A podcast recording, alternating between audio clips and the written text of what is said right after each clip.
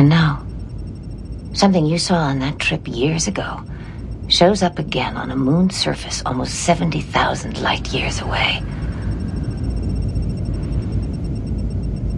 I don't suppose you have any theories that might explain this. I can give you an official rubber tree people theory if you like. Sky spirits. Sky spirits. It's an ancient myth. Welcome back to Delta Flyer. I'm Stuart Hollis. And I'm Thad Haight. And this week we are talking about Season 2, Episode 9, Tattoo. It's a bit of a permanent episode. Yes, it left an indelible mark Mm. on my psyche. Oh, that was much better. Thank you. It originally aired on the 6th of November, 1995. It was uh, directed by Alexander Singer, who directed six TNG and six DS9 episodes, and this is the first of ten Voyager episodes that he directed.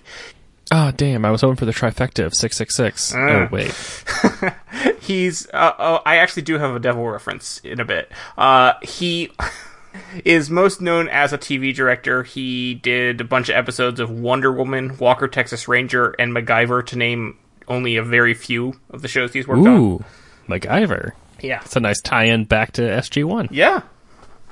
Uh, it was the story was by Larry Brody, uh, who this is not the only story he wrote for Star Trek. The other one we harken all the way back to the 70s for Star Trek the animated series.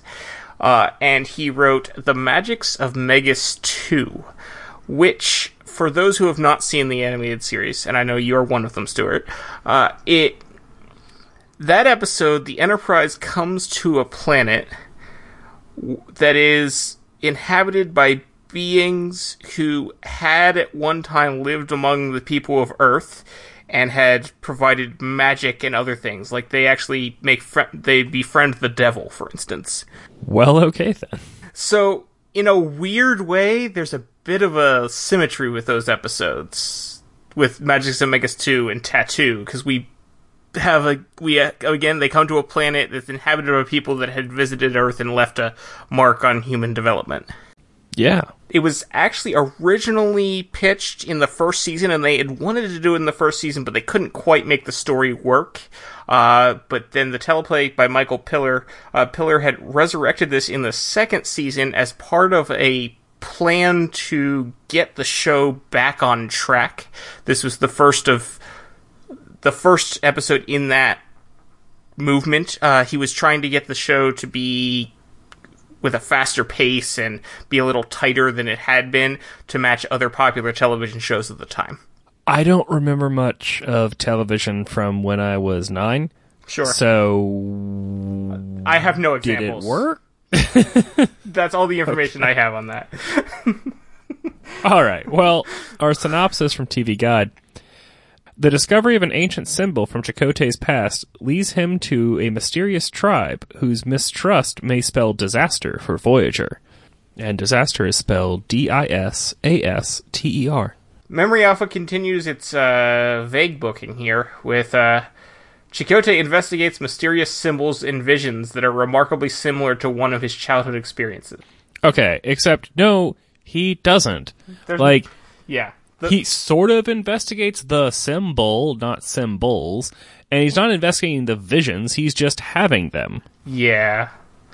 This is like some this is some Stargate wiki level bad synopsis right here.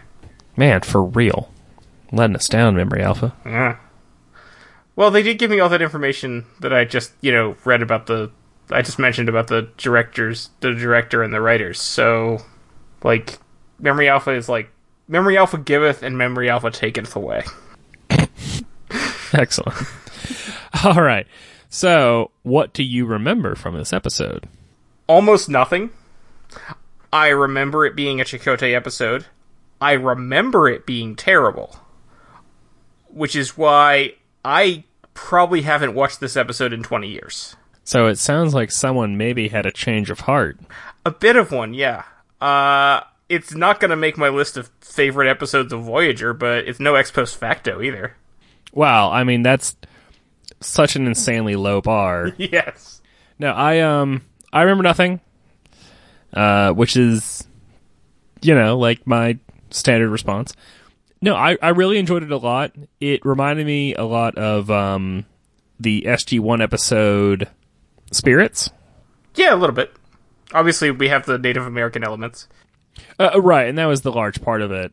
I mean, obviously, this one, since Chakotay has a direct connection to the tribe, that was the big difference there. Yeah. But the secondary point was that, unlike Spirits, this one actually had a B plot, Yes.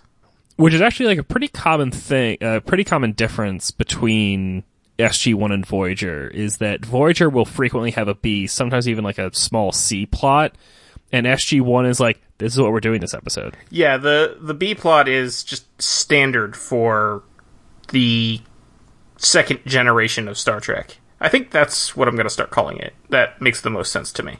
Okay. Cuz like we, TNG era kind of works, but Enterprise would be included and then you can't really call that TNG era. So the period in which Star Trek shows were made from 1987 through 2005 which I'm just gonna from this point on on the show we're gonna call that the second generation of Star Trek.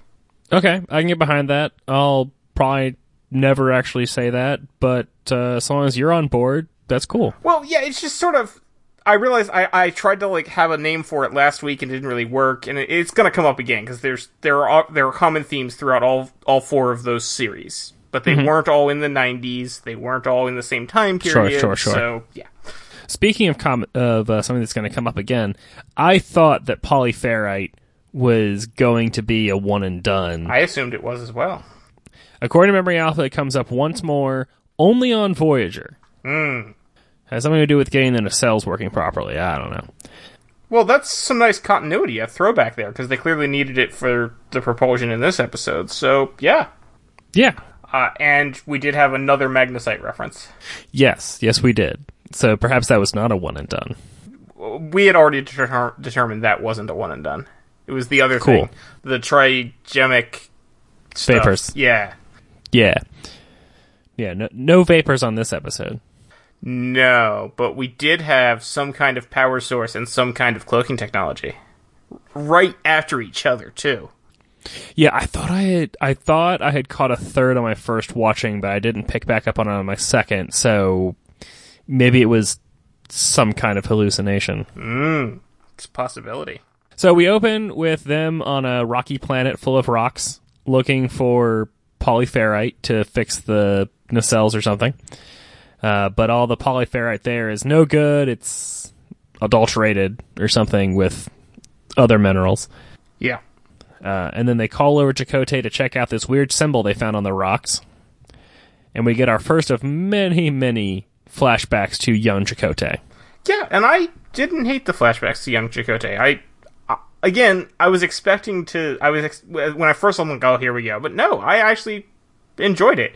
Young Chakotay, being a teenager, was sullen and not into what his father was doing because he was a teenager. Uh, yeah. I said it that way because I was going to keep track of how many flashbacks there were, and I gave up after like three. So, There might be more flashbacks in this episode than in the episode flashbacks. nice. But mostly I was caught up on like trying to figure out where I had seen young Chakotay before, and I couldn't figure it out, and I ultimately went to IMDb. Uh, young Chakotay is Douglas Spain, who was also in Band of Brothers, which is almost certainly what I was thinking of. Ah, that makes sense. Who was he in Band of Brothers? I have no idea. It doesn't matter, but he was in there. Okay. I don't think he was one of the main guys, but he Okay. was in there, and I've seen Band of Brothers like two or three times, so. Did you happen to look up who Chakotay's father was? Because I meant to and then didn't. I mean, on the same page, that information was there, but I didn't catch it. Okay, because he looked familiar to me. A little. But yeah, I enjoyed that. Uh, it's a li- the Chakotay's father, the the Native American stuff was a little tainted for me, knowing that they're getting this from a fake Native American. Uh, yeah, for me, it was also an issue of their emphasis, where sometimes it was the rubber people, and sometimes it was the rubber tree people. Yes, that bothered me as well. But like their emphasis was wrong on rubber tree people. Like it should have been like rubber tree people, and instead, like they had no emphasis anywhere, and so it could be like these are tree people made of rubber. Also- that's unlikely. do rubber trees grow in Central America or South America? I thought they were only in like the like Pacific, like Indonesia. So, yeah, that's an interesting point. They do now because they were transplanted, but I don't think they're native to. Because I know Henry Ford had a failed uh, rubber plantation in Brazil, but that wasn't because the plants wouldn't grow there. It was because he was trying to grow them like you would grow other cultivated plants. Yeah, I mean, well, he had like a whole city built there practically. Yes, and it failed. He also was a friend of the Nazis. Yeah, he was. So was IBM. Yeah. Henry Ford was also, in addition to being a friend with the Nazis, or I guess hand in hand with being a friend of the Nazis, he was a racist. Yeah, that that's more hand in hand. Okay, so I'm looking here, and there is a ver- there is a species of rubber tree that is, yep, it's the South American rubber tree that grew only in the Amazon rainforest. Okay, cool. Problem solved. I still don't know about Central America, but th- knowing that there are rubber trees in South America means that the idea of them being in Central America does n- is not, you know, out of the question. Sure. Back to this episode. Indeed. Uh, after the first flashback, we're in sick bay, Mhm. and Ensign Wildman is being examined by the doctor because she's has pain. I definitely felt like the doctor went through his list of how does the pain feel really quickly. Yes, he did very quickly. Choose the word that would best describe your pain. Burning, throbbing, piercing, pinching, biting, stinging, shooting. Uh, yeah, and there were a lot of aspects about the doctor in this episode, like before he gave himself the fake virus, that felt kind of out of place as compared to what we've seen the previous season and a third. Yeah, I would I would agree. It seems like he regressed a lot in his uh, bedside manner. Uh, yeah, that's a pretty good way of putting it. It just, yeah, it, it just it seemed more brusque. You know, he's always like a little brusque and blunt, but this seemed more than usual, and that just kind of threw me off. So, quick aside, Yes. Where I know Chakotay's father from is he was Zorro in many different television shows about Zorro. Ah, that's squares. So the the B plot was an idea of Robert Picardo's because he wanted to show some growth in the Doctor. Oh, okay, cool. That was yeah, yeah. No, that that's a good idea. I mean, it, it, it's unfortunate they had to like regress him in order to show decent growth, and it also doesn't show any growth. Not really, no. You know, he's persnickety at the beginning. He gives himself an illness, and he's all ho- holier than thou. And then he's like, "Oh God, the world is ending. Everything's terrible." But we don't see, we don't get, get like a payoff in this episode.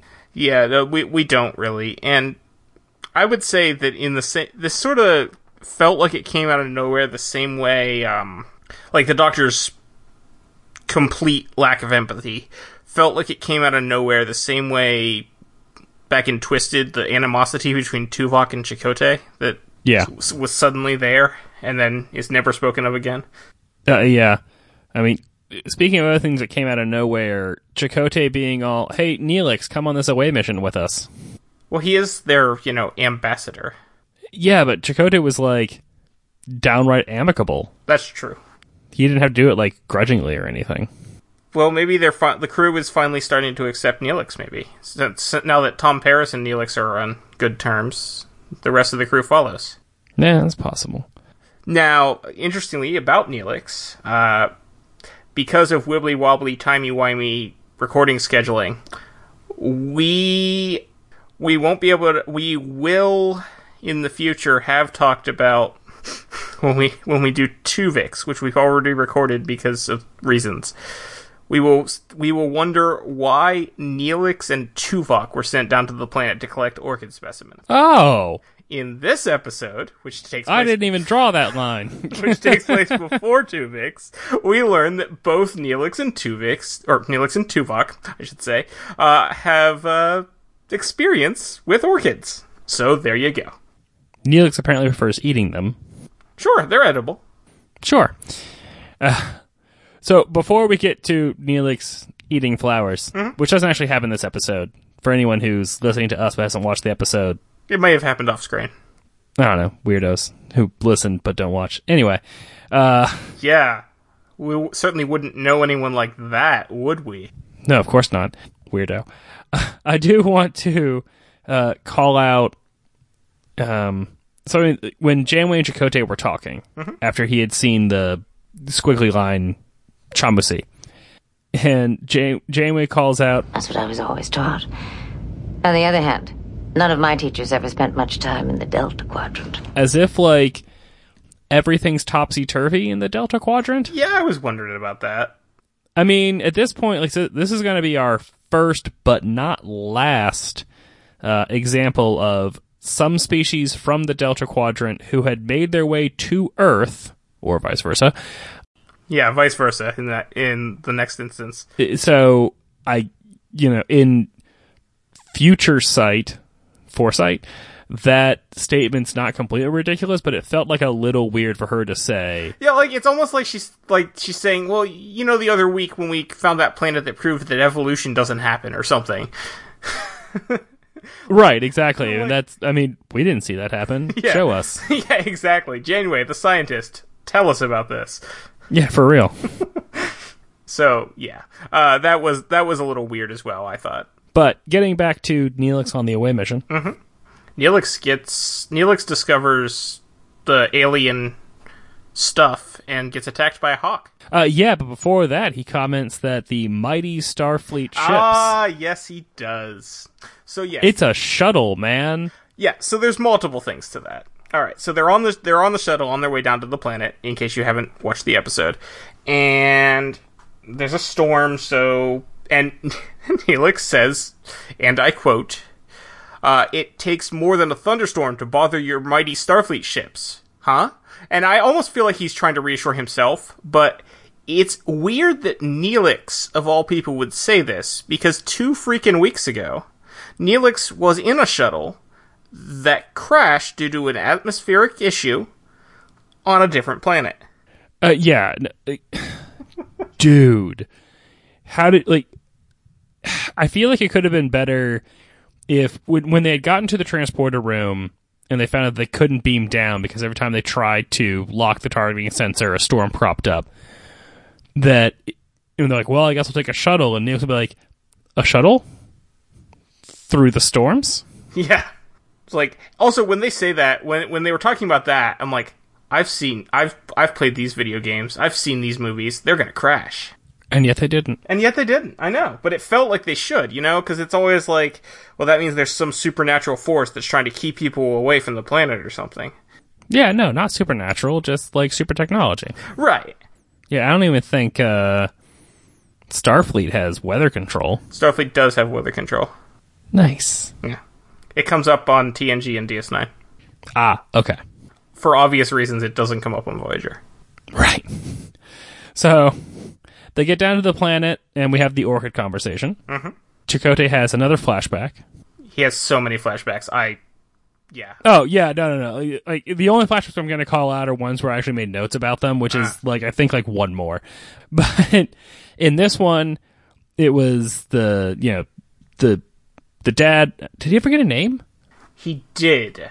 And what was his name? His name was Kolopak. Cool. So the dad. so the dad is talking with Chakotay and he's saying, "Well, this is why they call it a rainforest." And they have the conversation, and then it leads to, "It was a mistake to bring you."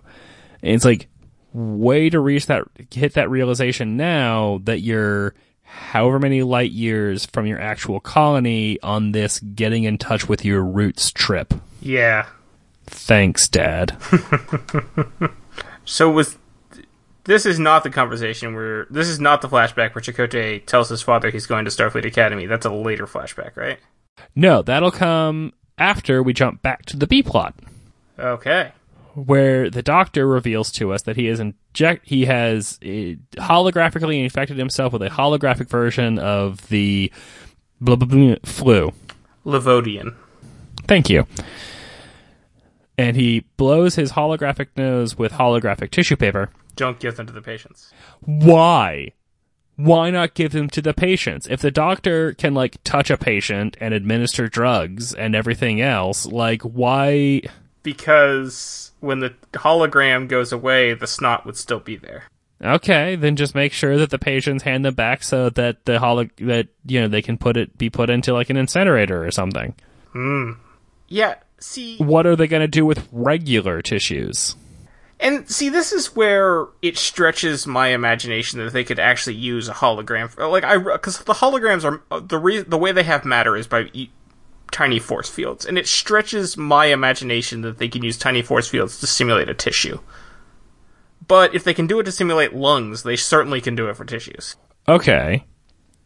How about this idea that just occurred to me? Uh huh. They're literally holographic tissues. They don't exert a force field because the doctor doesn't. Well, no, the to. doctor's tissues wouldn't. Right. Right, that's what I'm saying. Is like the doctor wouldn't need them to. It's like there's like he says like don't give them to patients or something like whatever his exact wording was, but he could have just easily said like they're literally holograms. Mm. They can't like you can't even touch them. And she could have they could have like added like a hand wavy thing, but that probably would have been well, you know, like extra CGI that wasn't necessary. Right. Yeah. So like there's no reason for the holographic tissues that only the holographic doctor uses to actually have any That's true. um corporeality. Yeah, they're word? non-corporeal tissues. There you go. Yeah. Like they don't need to be cor- corporeal.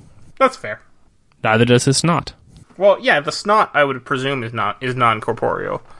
Otherwise, that That'd would cause gross. all, all. Yeah, that would be just all sorts of. It wouldn't be like infectious. It would just be like goo. Right, and can a force field really simulate goo? I don't know. People are drinking holographic drinks in Chez Sandrine. Yeah, and I still think it's gotta be. That's gotta be replicated. They talk about how the holodeck converts energy to matter and vice versa, so that's gotta be like replicated on the spot. Because you can't drink a force field. Yeah, it's all very strange. But then if it's replicated on the spot, it would be able to give Harry Kim gas. but we have literally had this exact same conversation in the past, so we don't need to drag it up every time. No, but I think I completely like neglected to mention like how the heck does wine give someone gas? I don't know, man. How does anything give anyone anything? Well, there's plenty of explanations why certain things give certain people certain things.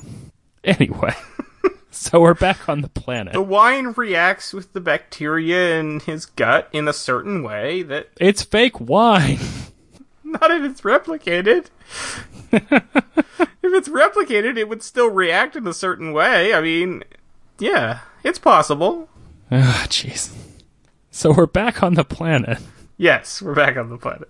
and we, and I don't know, things happen. But my next note was the flashback where he's telling his father about talking to Captain Sulu. Yes. Who is almost certainly not Hikaru Sulu.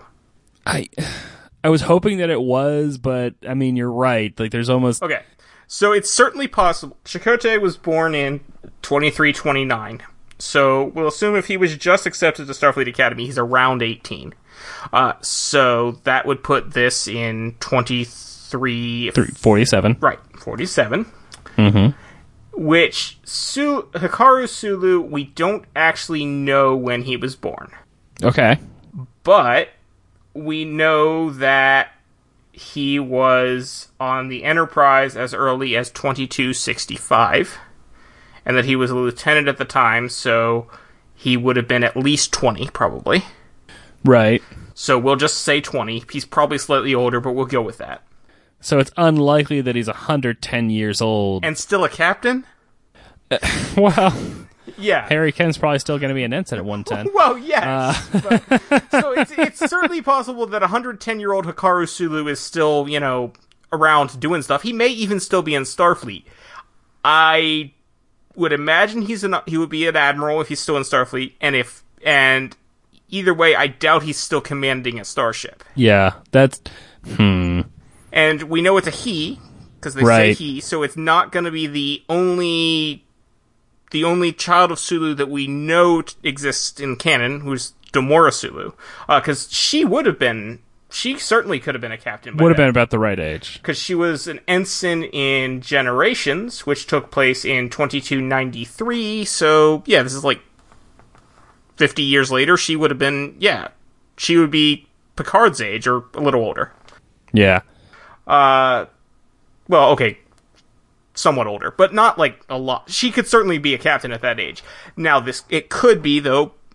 Maybe Sulu had another had a son, or Demora Sulu had a son of her own, and he would be And he was quite precocious. Yeah, I mean, Kirk was a captain in his 30s, or in the Kelvin timeline, even younger. That's true. Yeah, yeah.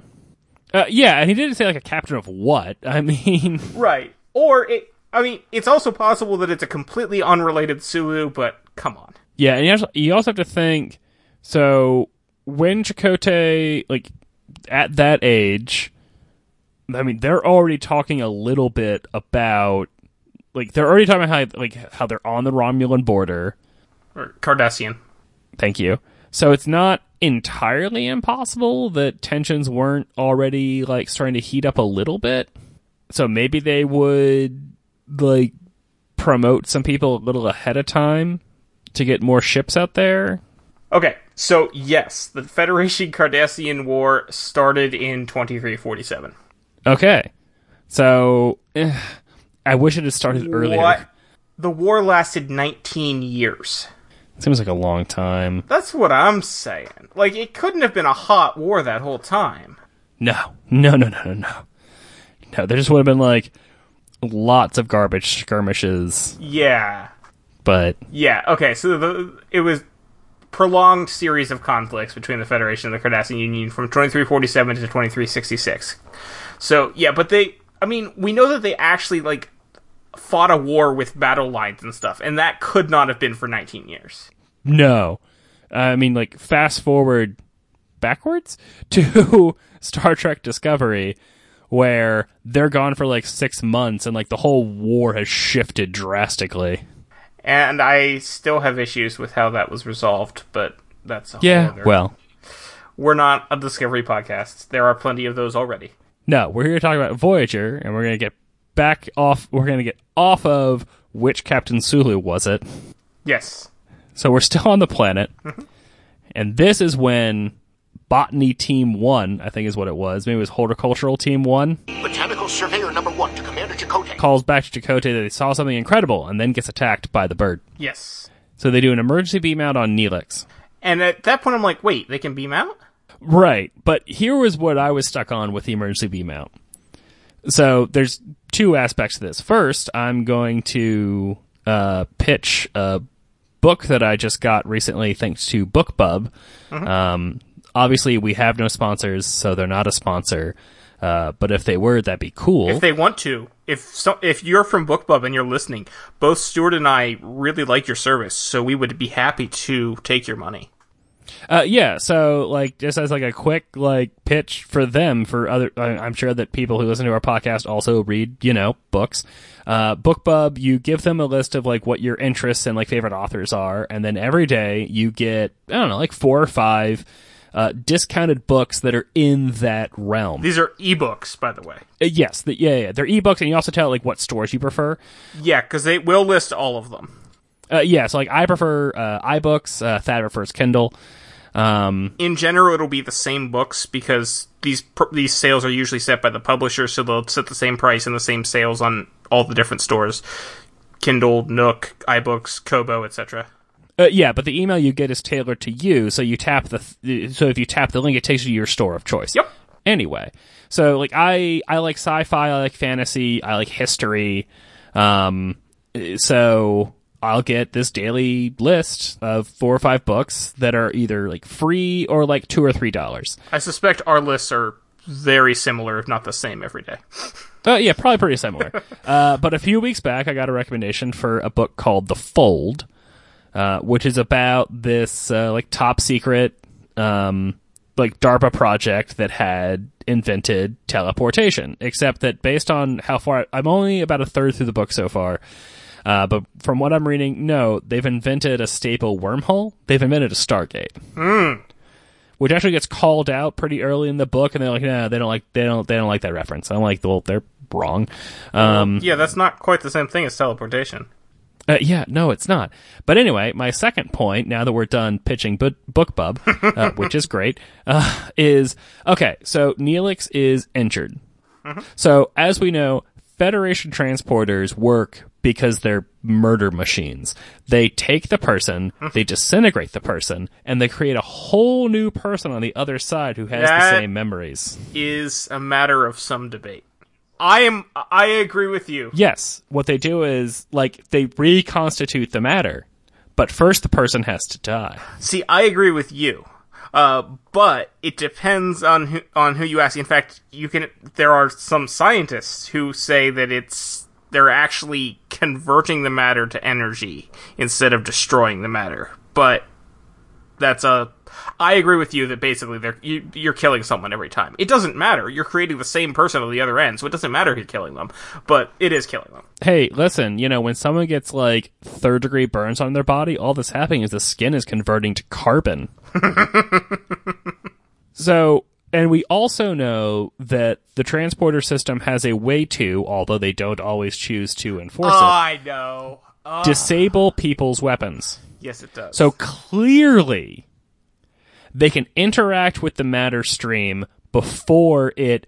They call it reintegrating, but we'll just call it integrating because it's a murder machine. Also, they have in the past on Star Trek used an earlier saved pattern in the transporter buffer to revert someone to a previous state. Right. So why did they have like? Yep.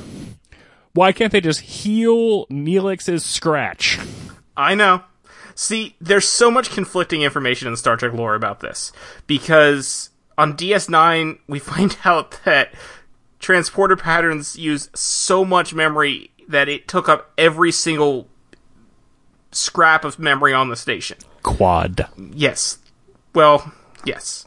Uh, Whatever. But on TNG, we find out that they just routinely save the patterns of everyone. So I mean, as a digital pack rat, I'm thoroughly in the TNG camp. I would absolutely have like everyone's like most recent, say three transporter buff like patterns just saved. Just right storage is cheap. on at least two occasions, possibly more that I'm not thinking of, they use that transporter pattern that's saved to revert someone to a previous state. You know, basically like engaging system restore. I mean, Right. Because it's a murder machine. So it does bring into the question the very fact that they were able to do this should mean that they should always be able to do this. They should also be able to bring people back from the dead. Right. Because they It's- were dead as soon as they stepped on the Right, pad. exactly. So it's creating the, these people whole cloth from energy. It should, Yeah. yeah. Oh no, there's so many problems with this entire thing. It, it there's so many holes in it because, yeah, no one should ever die in Starfleet because you can always just Right. or ever anywhere because the all, all of Federation has this technology. Other species also have this technology. People should be effectively immortal. Now, the other people's technology could work differently. It could work more like they are establishing like a staple point to point wormhole. That's true. But Federation transporter is definitely a murder machine. It's the other thing. It's like, oh, I turned 40, I'm starting to get some gray hairs. Better revert to my 30 year old transporter pattern. Ooh, with your memories of yeah. Federation transporters could theoretically solve immortality. Yes! Man, could you imagine like like the young spry Captain Picard who got stabbed in that bar but with like with like 30 years of captain experience under his belt? Yeah. And see, that's part of why I was always in the TNG episode Rascals when Picard. Uh, Oh, they turn turn into the kids. various o- and some other crew members get turned into kids due to a transporter accident, and then at the end of the episode, they use the transporter puff patterns to revert them back to their old people's uh, uh, patterns. Like, why would you do that? Because you don't want a 12 year old bossing people around on the bridge. Yeah, but they've just uh, like in Picard's case, he's just given him another forty years of life. I mean, Yeah, I didn't realize that that's how long this conversation was going to go for, but I'm all for it. Like, we could probably do, lay down like a solid like 20 minutes on transporter stuff if we had them on already. oh god, yes. So, after Neelix gets emergency beamed out, Yes. they are, um, Which they can somehow do. uh, right, which we'll get to later in the episode. I'm glad they mentioned it later, but they basically Yes. seem to have when Chakotay orders it, he basically had forgotten or something. Uh, well, you know, like you, you just like you fall back on protocol. Like I, I I'll allow that. All right. Um, so so the next thing uh, that that happens is he tells them to disarm themselves, which Tuvok uh, disagrees with strenuously. yes. Well, as the security officer, I mean, Yeah, yeah. But I also noticed that I'm pretty sure that Tuvok is left-handed. interesting.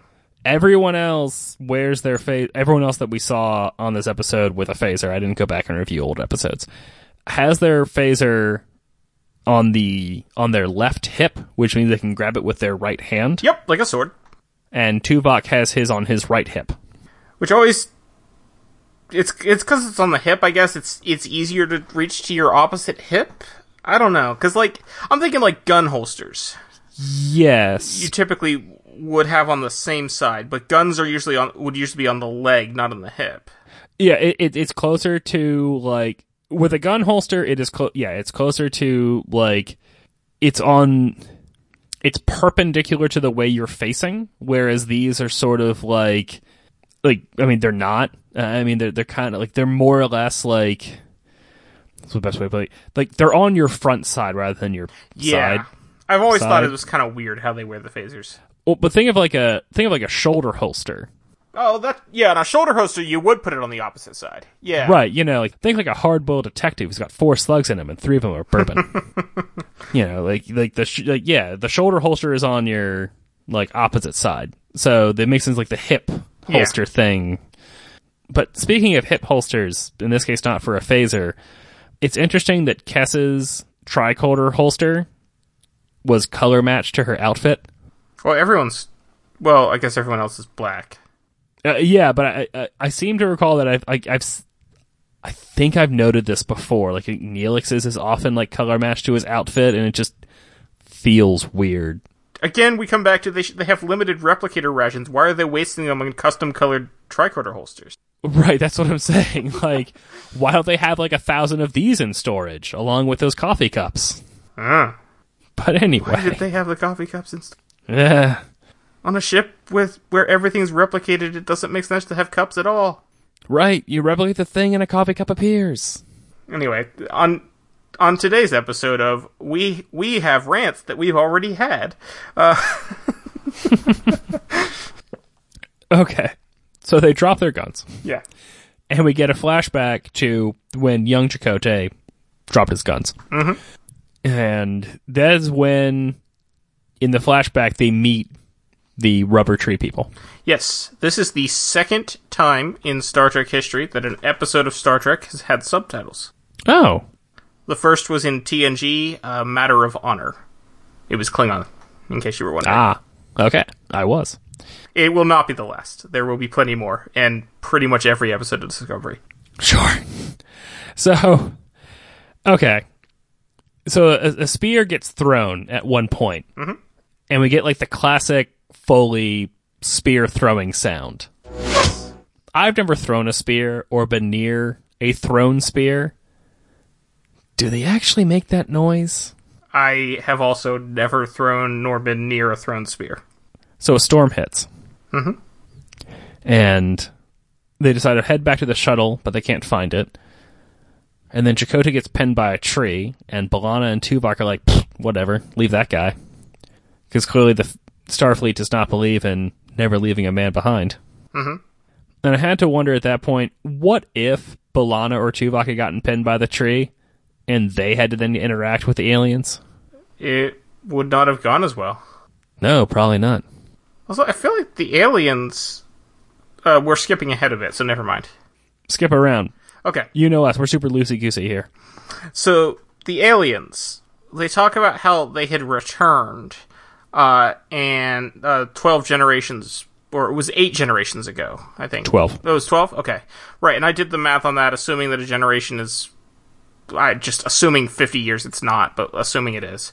Uh, that would have been like 19th century, which makes would make sense. 19th or 20th century would make the most sense for what they were describing. Uh, Yeah. Henry Ford's down there raping and pillaging. Yeah. But they must not have looked or had the capability to look very hard since we find out that the rubber tree people had been there the whole time. Yeah, they probably want to keep like a low profile. I mean, if you're looking at okay, so a generation. I mean, yeah, we know what a generation is, but We don't know I what mean- their generations are. yeah. So uh, that's my point. Is like that's what I was getting to. Is like the like the time period is fairly fluid. Like generations are getting slightly longer over time. You know, whereas before, um, you know, it's less likely nowadays for someone to have a kid when they're 17 and more likely for them to have a kid when they're 25 Yeah. so like the first number they quoted was like a thousand generations ago which is a like that's a nice solid number. That puts you in at like 15 20,000 years ago. That's about the right time for them to like have encountered these people and there to be little outside cultural influence mm. They didn't even have language yet, according to. yeah but like the 12 generation thing that's a little weird because 12 generations from the perspective of what's the current year 23 2372. yeah like 12 generations from there we're looking at anywhere from like 300 to 600 years Right. it's i don't know it's weird and i feel like 600 years is too far back 600 years, there would actually still be quite a lot, of, uh, quite a bit of native populations. Because that would have been like the 1700s. So, like, the western United States was almost completely unsettled by Europeans at that point. Yeah okay which would also like lead us into central america and whatnot Yeah, Central America actually would have had more because of the Spanish settlers, but it still would have there there still would have been some. And again, we come back to the fact that we find out these rubber tree people have been here the whole time. Right. And here's another thing. They go and they find the rubber tree people. And they are clearly not human. Yeah, I guess they do have a little bit of yeah, okay. They do have something going on there. Like a little bit. Like not like a ton, but like they're not But that could that could also be like um scarification. I mean maybe? I mean I suppose that's possible. I had not considered scarification. because they're also talking about how they are the they have the same ancestors as Chakotay, so they are human. Like plot wise, they're human. Yeah, but no, like yeah, I suppose that it could be scarification, but I was looking at it as like they had like a highly pronounced like ridge above their nose, like between their eyebrows, like some extra ridging like above their eyebrows and everything. They look like a proto mix between the you know the sky spirit ancestors and humans. Yeah, they do kinda. Okay. I was just uh, like when I was watching it, I was just assuming this was it was uh it was all like ritual things that they had done to their faces. That idea had never occurred to me. I don't know how prominent scarification was in Central American tribes. I don't either. I'm not an anthropologist. I am not. No, So then we see Chakotay's butt. It's not actually Chakotay's butt. Well, now I feel let down. I do not know the name of the stunt butt, but it was not Robert Beltran's butt. Okay. I- I, I think that, like, we spent a lot of time meandering around this episode. Yeah. I really enjoyed it. There wasn't a whole lot that was like. There was a lot that was important to Chakotay, but there wasn't a whole lot that was important to like the larger plot. Yes. But I did, but I do have a couple more notes. Um, when he's encountering when he when he when Chakotay is with the sky spirits, the ancestors, and they have the communication device there so they can actually talk with each other. And he's like, "Well, we we told you, we broadcast out that like what our intentions were." It's like, "Well, in our experience, humans always say that when they're going to kill people." And it reminded me of um, getting back to Star Trek Discovery. I didn't realize that this is going to be the second reference to Star Trek Discovery this episode. Ah, yes, Uh, we come in peace. Yeah. Yeah, exactly. Like, listen, listen to their lie. B'Elanna gives it all she's got. Mm-hmm. And then my final note has got to be Does every episode end with the ship flying away? Does every episode have the ship trying to land? It feels that way, doesn't it? We sure are having a lot of that lately. and if it wasn't for the fact that Twister wasn't going to come out until 1996, This I Okay. swear I I swear Yeah. that that would have been like a hey, you know, tornadoes are popular in in culture right now. maybe this episode inspired Twister. Probably not. There were no badly CGI'd cows. And there were no evil storm chasers, so Evil storm chasers. yeah, uh, stunt butt was my last note, so I'm good. Okay. Oh no, I actually had one other note. Post stunt butt, how did Chakotay put on that outfit that has a zip up the back? Yeah, like I was wondering that too. Like I didn't even like like how did he know which way he was supposed to go on in the first place? And then yeah, how did he get the zipper? Like Yeah, because having put on clothes once or twice in my life, uh, I can tell you that if you're putting on a jumpsuit that has a zipper up the back, it's not something one person can do. well, you if you think of like a wetsuit, they usually have like a really long like pull cord on the zipper, but that clearly did not have a really long pull cord. Right, and on a wetsuit, sometimes it can be stretchy enough that you could sort of finagle it, but Sure. not that didn't look stretchy either. No. That was a weird jumpsuit. yeah. Okay, that was my final note. So, in this episode, they do talk about how the rubber tree people use wood to burn fires, to have a hot fire. And They did. And next week, we'll have a cold fire. It's the best we could come up with after 57 minutes of recording, so that's what you're going to get, listeners. Yeah, best joke we But got. that's right. But thanks for listening this week. If you enjoyed it, you should also check out our other podcast, Stargate Weekly. You can find and review both of our podcasts on your podcast player of choice, and you can also reach us at our email address, deltaflyerpod at gmail.com. You can find me on Twitter at Gamicus, You can find me on Twitter at Tyrannicus, and you can follow the show on Twitter at DeltaFlyerPod. and that's our show.